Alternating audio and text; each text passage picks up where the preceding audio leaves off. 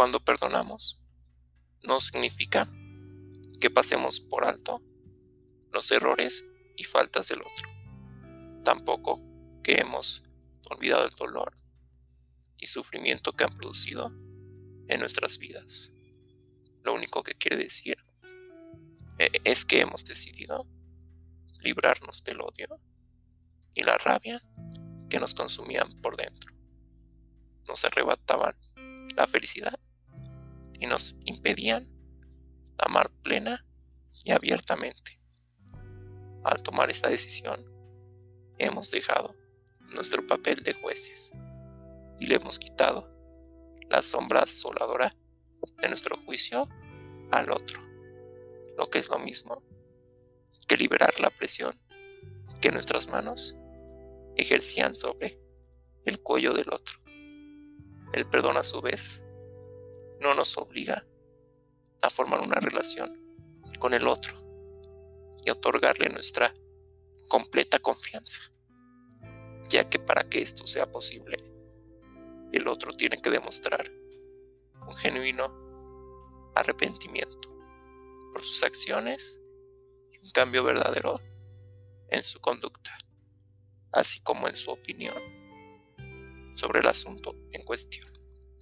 Si realmente el otro acaba por transformarse en un mejor individuo a como era y demostrarte con acciones que es distinto a como lo recordabas, entonces se podrá establecer un puente de reconciliación entre ambos.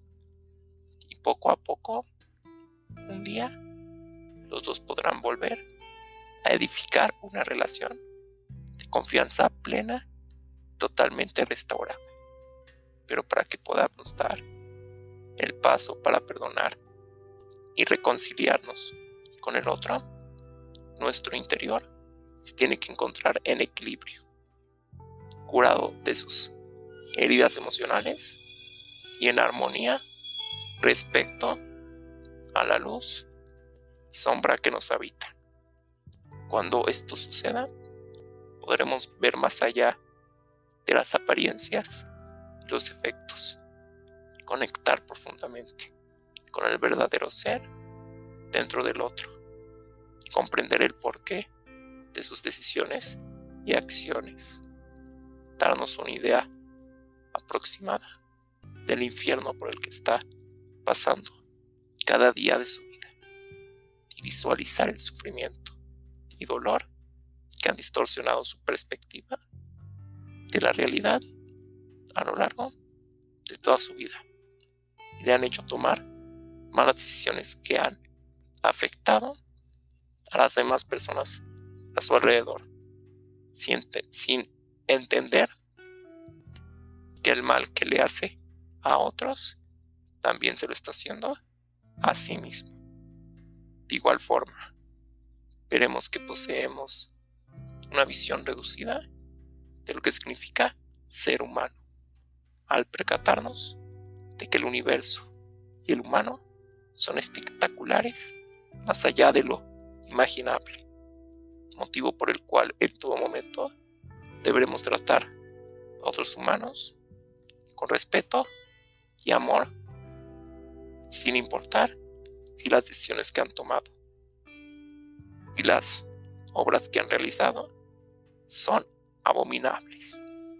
Una cosa que es importante que entendamos de una vez por todas es que el mal que nos generamos entre nosotros no se erradicará generándonos más mal.